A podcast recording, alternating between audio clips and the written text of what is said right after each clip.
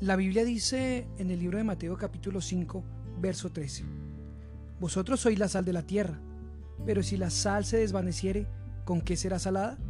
No sirve más para nada, sino para ser echada afuera y hollada por los hombres. El Señor no se equivoca. Él ha dicho de nosotros que somos la sal del mundo. La sal ciertamente preserva los alimentos y da sabor también a ellos para que los podamos disfrutar. En un mundo insípido, donde las personas se pierden cada vez más en el pecado y donde sienten menos ganas de vivir, nosotros los hijos de Dios no podemos perder ni dudar de nuestra identidad. Hemos sido salvos por Jesucristo, hemos sido restaurados de nuestra vana manera de vivir y ahora tenemos vida y esperanza. No nos escondamos, no permitamos que las dificultades, los momentos difíciles o cualquier otra circunstancia hagan que nuestra identidad como hijos de Dios se desvanezca. Si la sal pierde su sabor, no sirve más sino para ser pisoteada por los hombres.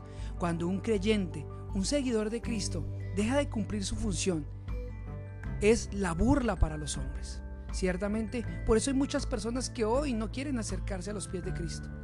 Porque al ver que los cristianos no cumplen su función en el mundo, no desean acercarse a Dios.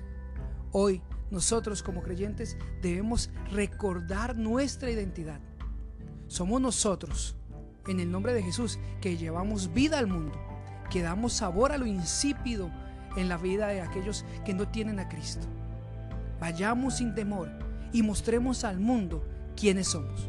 Porque una luz ciertamente no se pone debajo de una mesa, sino se pone en un lugar alto para que alumbre a todos los hombres. Recuérdalo, tú eres la sal de la tierra y Dios te ha escogido para ir y dar vida a otros.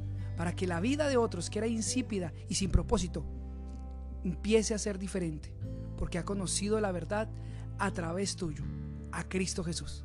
Bendiciones.